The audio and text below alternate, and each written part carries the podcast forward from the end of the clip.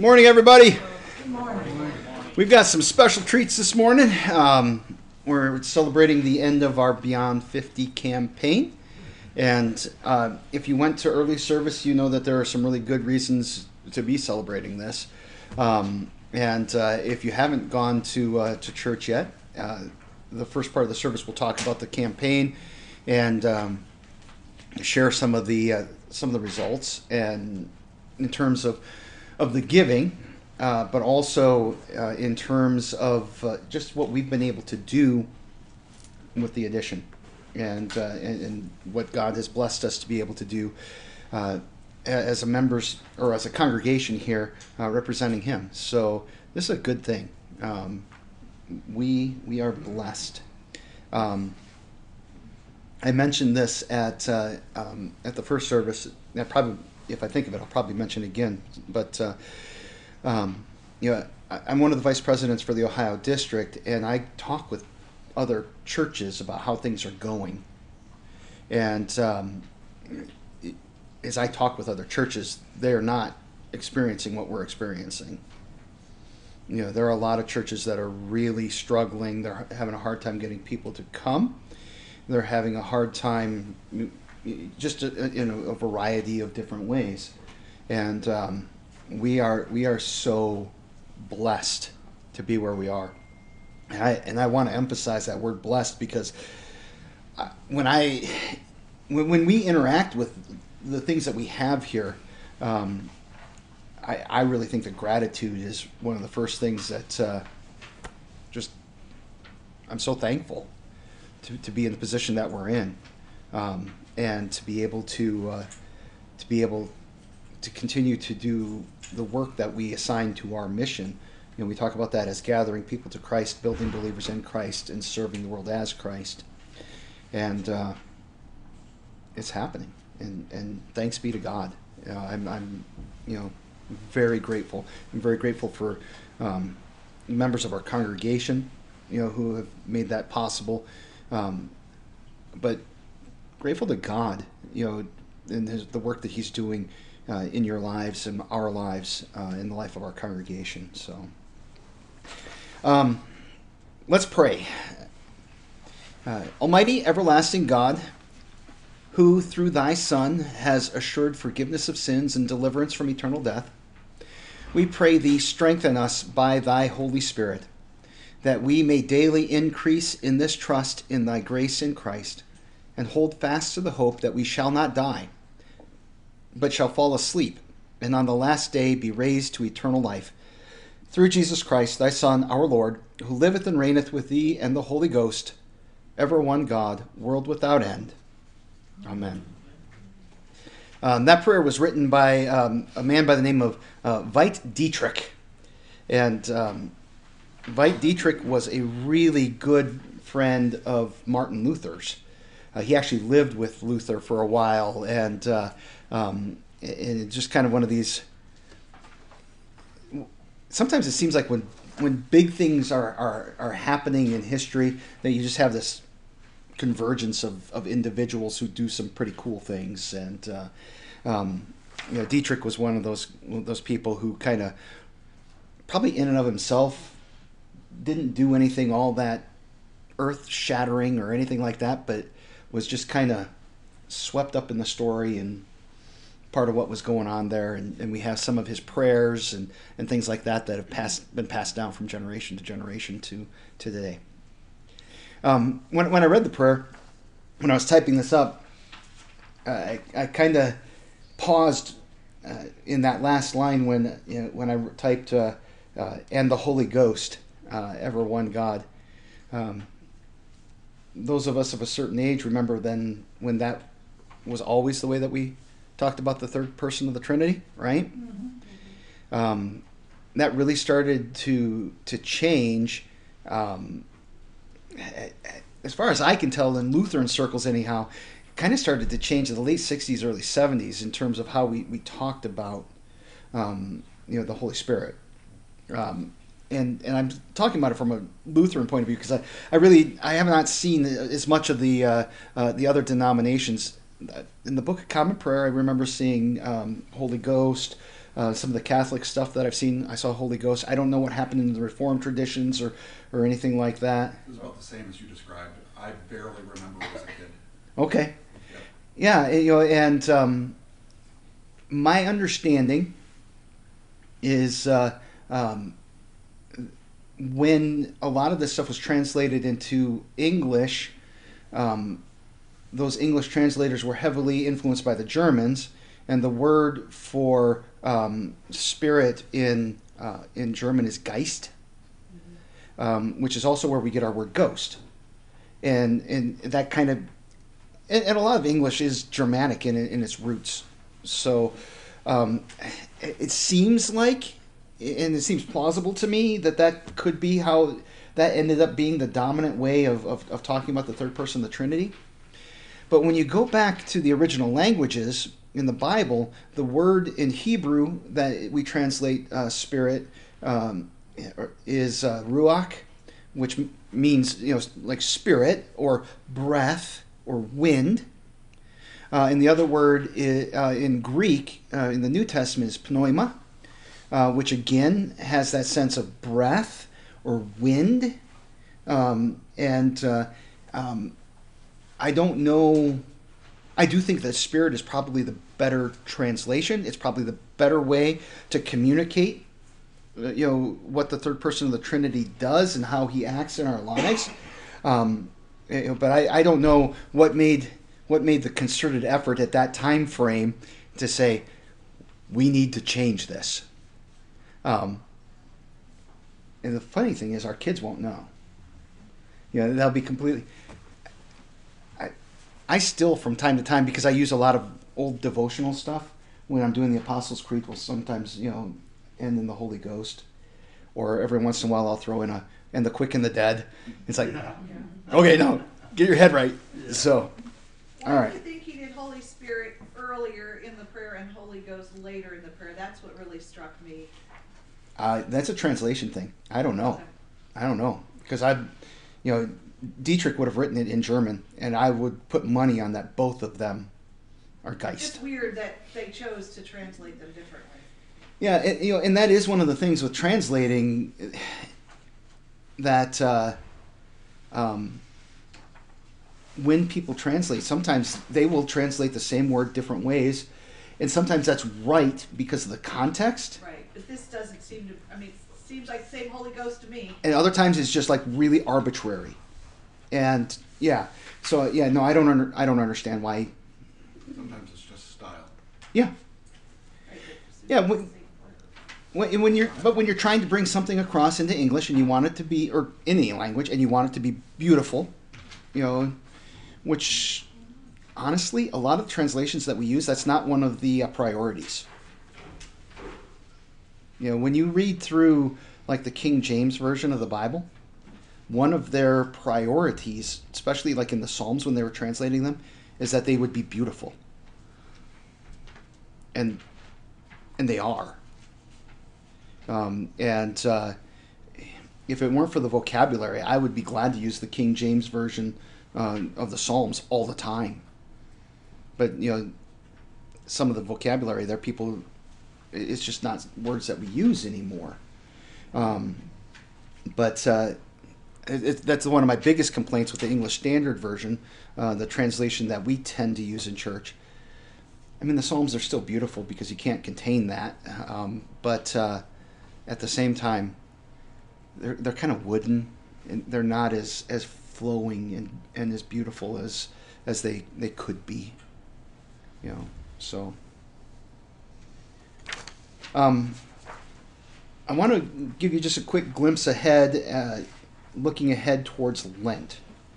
Um, I don't know if Lent's on your radar screen at all, but it is definitely on mine. Um, it is a, uh, it's about a month out now, and uh, um, one of the things that I'm going to, in, in the past when we've done, uh, when we've gotten to Lent, we've we've often offered some kind of a devotion um, usually, I, I, like to go to the Lutheran Hour Ministry um, resources. They they always have nice devotion books.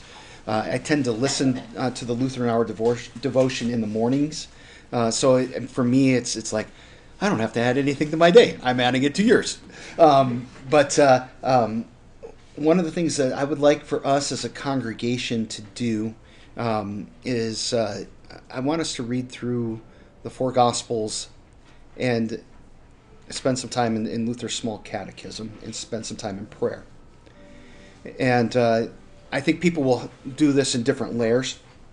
Okay, so this isn't a you have to do all of this, um, uh, but I would love for you to do all of it. Uh, but the idea that I had is, and and I've got it. Beckett's typed it up, and you know it, it's going to be rolling out here um, closer to when Lent begins. Is that maybe in the morning we could uh, read a section of the Gospels? And I've put together a, a plan to read all four Gospels across Lent. If Jesus is the heart of the Christian faith, I think it makes a lot of sense to really know who Jesus is. Where do we get the most condensed of his life? Well, we got four Gospels that uh, uh, the church has had for, oh, something like 1900 years. And, uh, um, you know, so we're, we're really blessed to have those, and we'll be able to spend some time just looking at, at who Jesus is. But we also know that the Christian faith, uh, we, we talk about other things where, where Jesus interacts with us, uh, things like the commandments, prayer, uh, just statement of what we believe in, in God, um, and, that's where the catechism comes in. And what I kind of imagine is that in the morning we would read um, the uh, the gospel, and then there's a, a, a prayer, uh, and then in the evening uh, we would read from the catechism, and uh, maybe pray the Lord's prayer. And, and, I'm offering also some different themes for prayers through the uh, through the season, and they and they will repeat kind of week on week. So, uh, and I'll have that on the blog, so people can just click on it and read it or because you can do this through um, uh, Bible Gateway, listen to it. I'm kind of fascinated by that. Um, hearing, you know, faith comes by hearing. We don't. I don't know that we listen like. Well, I know we don't listen like we used to. You know, anytime I deal with students, I'm reminded we don't listen like we used to. You know, we don't read either. And we don't write. that's true. If it makes you feel any better. So we we have the ability to be like the most literate society ever and we don't. And we aren't. And it's almost like there's this movement back toward that spoken presentation. And and maybe we need maybe we need to maybe not embrace it, but maybe recognize it and do something with it. You know, in some contexts, anyhow. People are, are losing the ability to listen. Yeah. And, and actually hear something yeah. and not just have the, the sound go past them. We're very distracted. Yeah. We're and very a distracted. Lot of people look for distraction. Yeah, absolutely. So um, uh, that, that, that's coming down the road, and um, I would say I'm excited about that. But excitement's really not the right word. Uh, it's something that I think that that we can do that has the potential uh, to be a real blessing for us, if that makes sense. So keep your eyes open for that. Anything else before we jump into the text here? in that case, we are at Romans 8, and I want to get through verses 12 through 13 today. I'm trying to set realistic goals. And it might not be. So, uh, Romans 8, 12 through 13. So then, uh, brothers, we are debtors, not to the flesh, to live according to the flesh. But if you live according to the flesh, you will die. But if by the Spirit you put to death the deeds of the body, you will live. So, one of the things that Paul points out here is that we're debtors. we're people who are uh, uh, we're people who are under an obligation. So to whom are we under obligation? Why? Because he's God. Okay. Can you flesh that out a little bit more? Well, he made everything. He's Okay. in charge of everything. Okay, there there is this definitely the sense that we are under obligation to God because He created us, right? And and as uh, as our Creator, you know, He has something to say about how we live and you know all of all of those kinds of things. Um, so that that is one reason that we are under obligation. Would we consider that um, motivation to be law or gospel? We would generally consider that to be law, although I do think that there is room to consider gospel in the fact that we are created. The fact that God wanted us to be. Um, in the uh, Old Testament lesson today from Jeremiah, one of my favorite passages um, where God says to Jeremiah, Before I formed you in the womb, I know you. The Hebrew is bizarre there. It is a present tense verb. And just this sense of you are you even before you were born, and you are you because I want you to be you. You know, it, it, it's just a, a, a beautiful picture. And so I do think that we can think that, that there is a way that we can think about creation as gospel, but normally once we start talking about what is the obligation there we very quickly move into law. So um, why else are we indebted to god? Um, I think because uh, God is our creator, He um, and uh, He He He breathed the Holy Spirit in our body, so that we can act, think, and do tasks tasks uh, accord, uh, which will reflect His image. right Without the spirit, we are only flesh, and the flesh is dead. But Right. with the spirit, we are alive in His image. And the concept of death is, um, I mean, this this is how I think.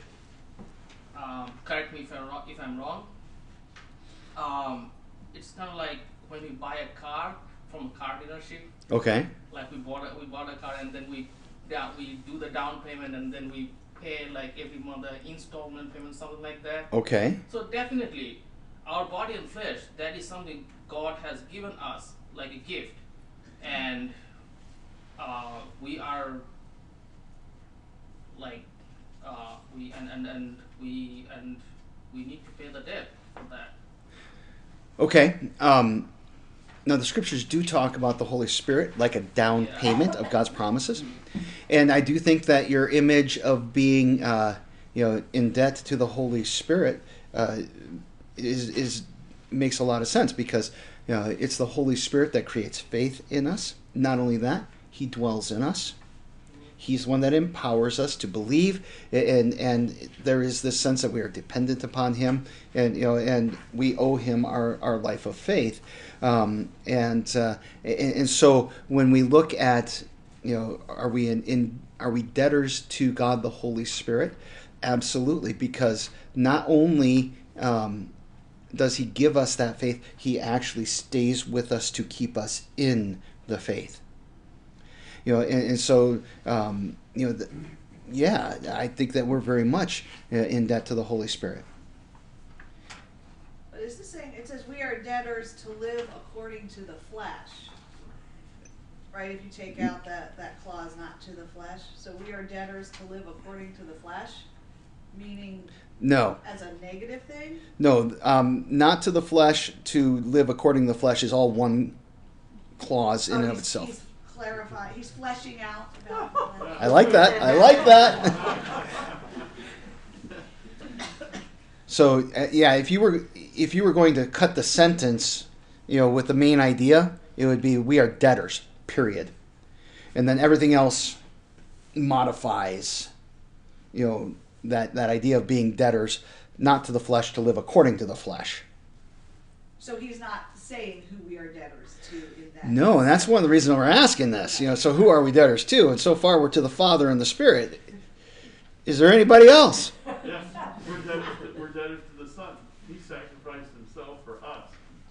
I mean, I think the, the best way we might make a human connection to it, if you think about like the movie Saving Private Ryan, Oh yeah, the guy standing there at the grave and he's wondering if he's lived his life well enough to justify the sacrifice of all of those men. Those men are nothing compared to the Son who saved the entire world. So, are we living our life to Yeah. that?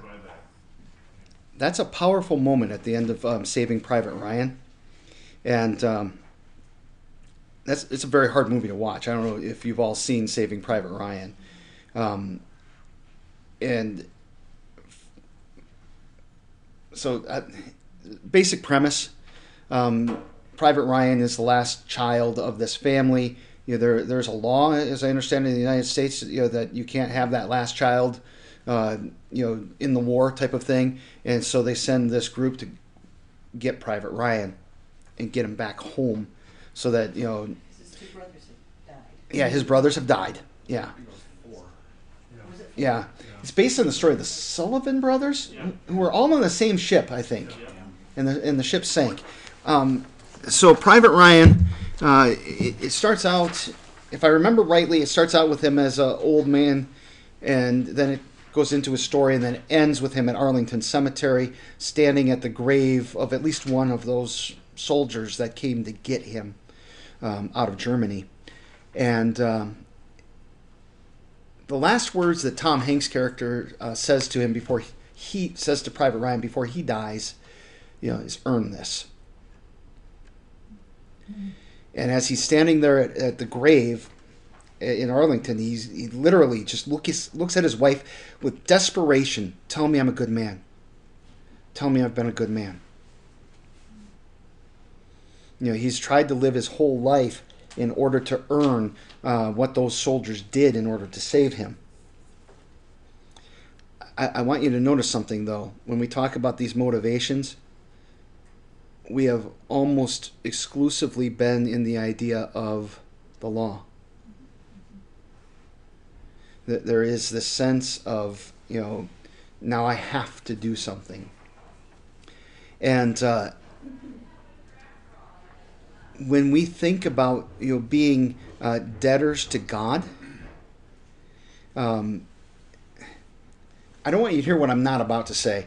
Um, I'm not saying that we shouldn't strive, you know, to live the best lives that we can live and, and all of those things. You know, I, I, I am a big believer that you know when we come to faith, that should shape the way that we live. It should transform us. Our conduct should be different than the world's. Okay. But when we think about being debtors, often we think about repayment. And so, as he's talking about, you know, being debtors here, I don't want to give the Im- impression that that there's like, you know, I've got to do this. This is required of me, even though it is required. That's not what's going to get you reconciled to God. Uh, that reconciliation, that gift of the Spirit, is a gift. And we are indebted in a way that we can never, ever pay back. How close is this to slavery? Because in those societies, slavery arose from death. When you read some of the uh, the early church stuff, and it's and there, there's some of this language in Paul. You know, our English translations, every, every time Paul says, you know, you know, he says in his letter, Paul, a servant of Jesus Christ. It doesn't say servant. It says slave. And and I think part of this is because of our American context that the the form of slavery that we found here in, in the Americas is horrendous. Okay, um, and uh, uh, any kind of you know chattel slavery is clearly uh, against God's will. Uh, people are not property. But there was a way in the scriptures that if a person were to um, live as a uh, like they were to be an indentured servant um, and they were to bind themselves to somebody in a form of slavery um, that at the end of that slavery if they found that condition to be beneficial to them they could continue that arrangement. And uh, uh, part of that was that they would have their ear pierced and they would have to wear a, a, a, particular ring in their their ear that marked them as you know connected to uh, those people. But it's it's no longer a matter of you know you've been grabbed or kidnapped or um, you know you have been uh, this is how you're you're paying your your debt you know. Um, like so many of the Amer- you know English people who came over to America early on, um, there is a connection back and and a loyalty to that master. And I think that there is a sense of that because this person saved me from the condition that I was in. And that's what we're looking at here. Jesus has saved us from our condition of being dead in our trespasses and sins, from you know being slaves to sin. And so now, you know, there is this very much the sense of, yeah, we are his his slaves. But it's a whole different condition than, you know, slavery in the South. You know, the whips and the this is a slavery that's rooted in love and a whole different kind of freedom. Which sounds kind of paradoxical. Because it is.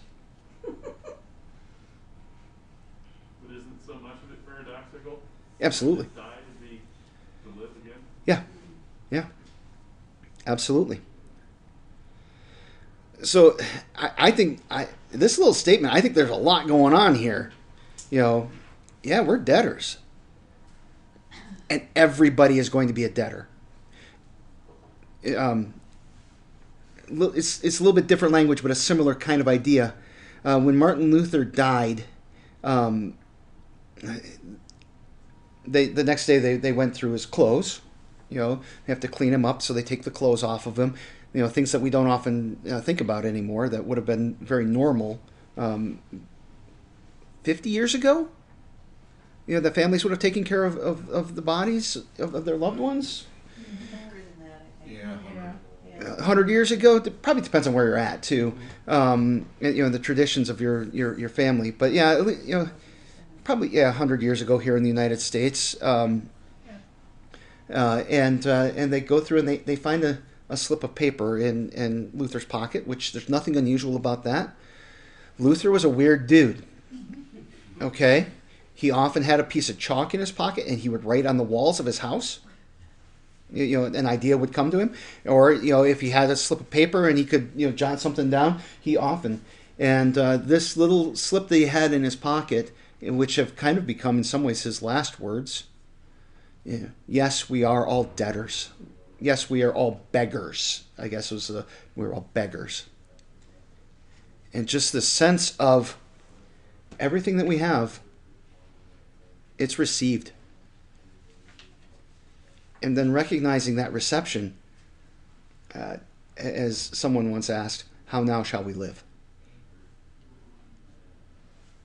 And and there, there's like I said, you know, Paul here saying, not according to the flesh,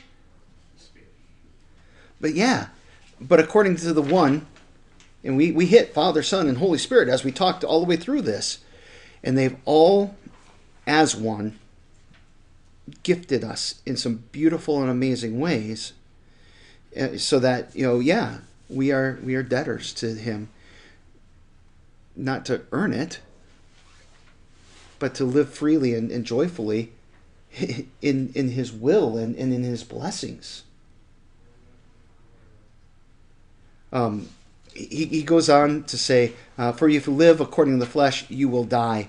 Um, I thought it was interesting when I translated this. It says, uh, it actually says, For if you live according to the flesh, you are about to die. Um, it's not just a, this simple future tense, there is actually an imminence. Like this is something that is hanging over your head. Uh, uh, you remember the story of the sword of Damocles? Um, I, I think the guy wanted to be a ruler, and he he hung a sword over his head by like a hair or something like that. You know, but the the idea is that there's this sense of impending doom, and uh, and I think that there there is a uh, an element of this here that if you decide that what you're going to do with your life is that you're going to live according to the flesh, you are putting yourself into a dangerous position. You are about to die. If we live according to the flesh, why would we about be about to die?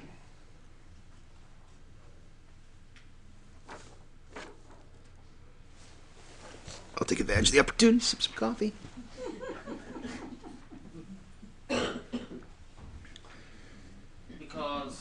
Because think because in that way we are not doing God's will, but Okay. the Holy Spirit will always guide us to do God's will, and it also gives us the purpose to So- fulfill His will. If we live according to the flesh, we're resisting the Holy Spirit, right? Mhm. All right. Sam, what were you going to say? And I think also this is true. We can't please God. Not in and of ourselves, you are right. Although He loves you dearly, Mm-hmm. even apart from you trying to please Him. Jillian. I'm thinking that there's a, an, a sense of a purposeful turning away from God, that you're, you're rejecting what God has said, this is, this is what's important, this is how you keep in touch with me, this is how we have a relationship.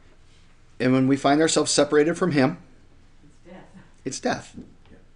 Because there are different kinds of death. Yes, absolutely. And this is not a physical, I'm gonna lie down and die, and my heart is gonna stop beating. Right. This is the part of me that is me and real is going to stop existence. So you go back to the Garden of Eden. Mm-hmm. Do not eat from the tree of the center of the garden, because in the day that you eat of it, you will Surely die. you will surely die. They eat of it. They don't fall over dead. Oh, God was wrong. No. There's a different kind of death that's happening there. And that's, you know, that's what he's talking about here. So, if you live according to the flesh, you are about to die. But if by the Spirit you put to death the deeds of the body, you will live. Notice this violent imagery. you know a lot of a lot of the language of the church has become therapeutic um, and and that has its place. Um, but it's become the dominant language of the church. Where we talk about what God does for you how he forgives you and you know and all of and, and that's all true and, and important. Um, but I I'm not sure that when you listen to the message at large in the church, and, and maybe I don't hit this enough too, um, but this idea of um, wrestling with sin to a point of death. That, that this, is something that that is get a hold of it and and uh, and kill it. Um, you know, when, uh, when when we think about the way the things that our faith does, what God does through our faith uh, in us, you know, there is this idea of the gift of the healing power of the gospel and the resurrection of the dead. It's absolutely there. It, it is essential to the message that we proclaim. But there's also very much a message of, of wrestling um, with this world, wrestling with temptation, trying to um, do the, the right thing. Um, phrases like "fight the good fight," right? Uh, that that that is that is part of our lives. Um, even the idea of repentance. There's kind of a status quo, and repentance then would call us to reject the status quo and to turn away from it and turn to God's ways. That that that is kind of a, a in a sense a violent act. No, I'm not doing this. And this has been part of the life of the church forever.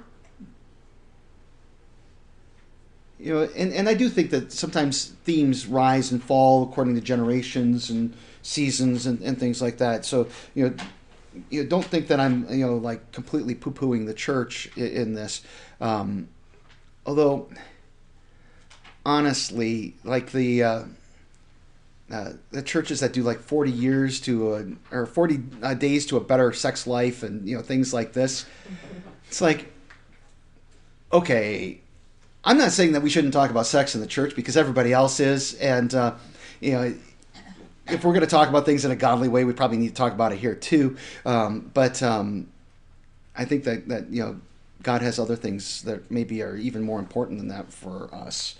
Um, but when you go back into into Genesis, I think it's Genesis 32, um, when Jacob wrestles with a man. Are you familiar with this story? Um, Jacob is about to meet his brother Esau for the first time in a long time, and he is terrified that Esau is going to come and kill them all. Because the last time uh, Jacob was near Esau, that was pretty much his message I'm going to kill you. And, uh, um, and so Jacob is scared. He divides his family up in order to protect and so on and so forth. And he's there by himself, and it says that he wrestles with a man through the night. And it turns out that this man um, is probably what we would call the angel of the Lord, which we would probably say is a manifestation of the second person of the Trinity. And he wrestles with Jacob and he wrestles with him all night long. And uh, by the end, he's like, hey, I got to go. Let me go. And Jacob's like, not until you bless me. I'm not going to let go. What's your name? Jacob. Not anymore. Now your name is Israel. And that word Israel, it, it literally, um, it, it, literally means one who wrestles with God. So um, the, the the Sarah part in there that you hear in Israel, the I tells us the, the it's a, like a third person singular. Um, the Sarah is the verb part, which means to uh, to to wrestle or to uh, to struggle, um, and the L part means God. And this becomes very much a picture of the life of faith that we wrestle. That we wrestle to live the way that God calls us to live, that we wrestle to live as his people. So this I this is strong language here. You know, when he says, put to death the deeds of the body. And notice, it's by the power of the Spirit. This isn't something that we can do on our own. We need the Spirit to be at work in us for this to happen. Um, so, you know, by the power of the Spirit, we're putting to death the deeds of the body. Not subdue, not resist, put to death. And this is very much a beautiful description of the life of faith. Um, Luther once talked about you know what makes a person a theologian, and uh, and I think we're all theologians, by the way. Yeah, um, I primarily when I read this little phrase, it's attached to pastors and, and seminary training type of stuff, but uh, uh, and and the context that Luther wrote it in was talking about forming of pastors. But in my in my life, I've experienced over and over again, there are a lot of theologians out there because you know a theologian is somebody who basically studies who God is. And so, you know, you're all theologians of a sort, right? Mm-hmm. And he says, what forms a theologian? He says, prayer. So we're talking with God. Meditation. Um, and when we hear meditation in a Christian context, we're not thinking about just kind of, you know, thinking about anything and everything. Biblical meditation is very much focused on God's word. So we talk to God, God speaks to us. And the last word is struggle. Or sometimes the word is actually translated temptation. How is struggle something that's going to form us as people who know God? If we didn't care, we wouldn't struggle. Okay. We would just do whatever we wanted to do. So this idea that we're striving and work, working at a spirit through us is allowing us to struggle and occasionally win. Yeah. So there's there's this mark that the, the spirit is working us. If if we're struggling with something, it there's something going on there. So there is a out. It can be an outward mark. Yep. What do we struggle against? Uh, is that the wrestling of faith in a fallen world? It, what's that? The wrestling of faith in a fallen It world? is. It ca- it is. Yes. So when we struggle, when we have that internal struggle that that Amy was talking about, the struggle is against something. Flesh and blood. Our sinful flesh. Yeah. And sometimes it's other people's sinful flesh. and it's the troubles and the struggles and the trials and you know, ah, here I go again. And when we struggle, what do we do? What do you think, Sam? Yeah. And when we pray, then we hope to hear from God. And where do we hear from God? the Bible. Which is meditation, right? And then as we try to live that faith, then we're going to struggle. With. Yeah, it's a cycle. And so basically, it's this sense of, you know, you get it in here and in here, and then you try to live it, and you smack up against the world. Well, what am I going to do about that now? I'm going to go back and I'm going to pray about that. And I'm going to see what God's word says about that. And I'm going to try to live my faith, and I'm going to have more, maybe different troubles. Jason. I was just going to say that prayer and meditation, reading the Bible, kind of reveals in us. Yeah. The Holy Spirit's revealing our our shortcomings, and then you know we go back to Him with that, and then as we become more Christ-like through His Spirit, we're just revealed how much more we need Him Yeah. over and over and over again. Yeah. You know, um, a few years ago, uh, I, I, well, a lot of years ago, I went back to school, something I really kind of thought I would never do, and uh, and, and I earned another degree. And part of the idea was I needed more competency um, in in a variety of areas of ministry, and, and I could improve and I could do my job better. And uh, and so at the end of that degree, they call it a terminal degree. The idea is you, you got it all now because it's terminal. Either that or you're dead. Um, and just the other day, I was listening. and I was like, man, I wish I'd learned these things younger. How did I miss this? And uh, the thing that really impressed upon me is how much I don't know. And I think that there's an element of that in the Christian life. So I'm getting it together, God. Look at me. Oh, but wait. Look at the struggle in your life. Oh, yeah.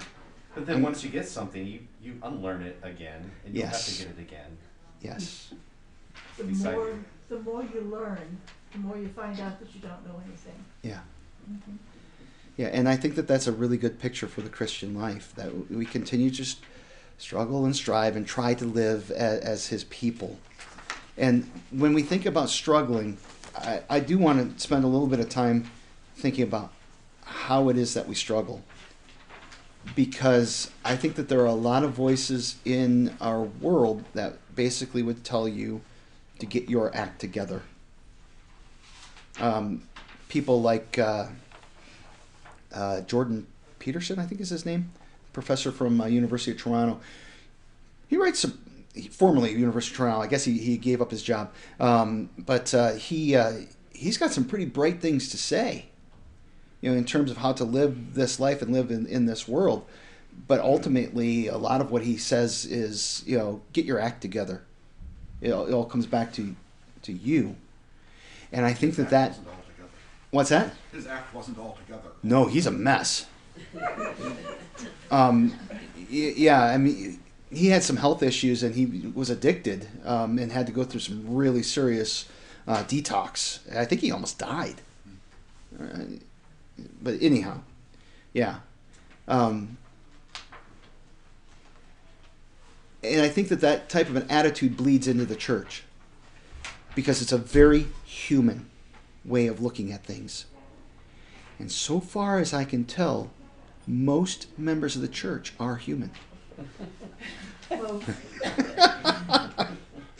So, um,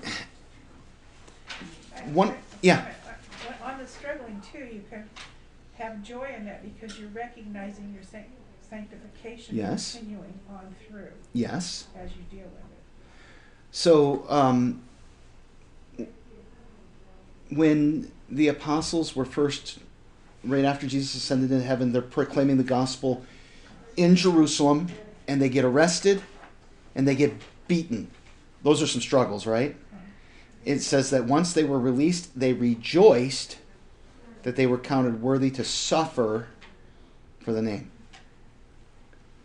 You know, so sometimes there there is there is joy in this wrestling and the struggle, even though it is painful.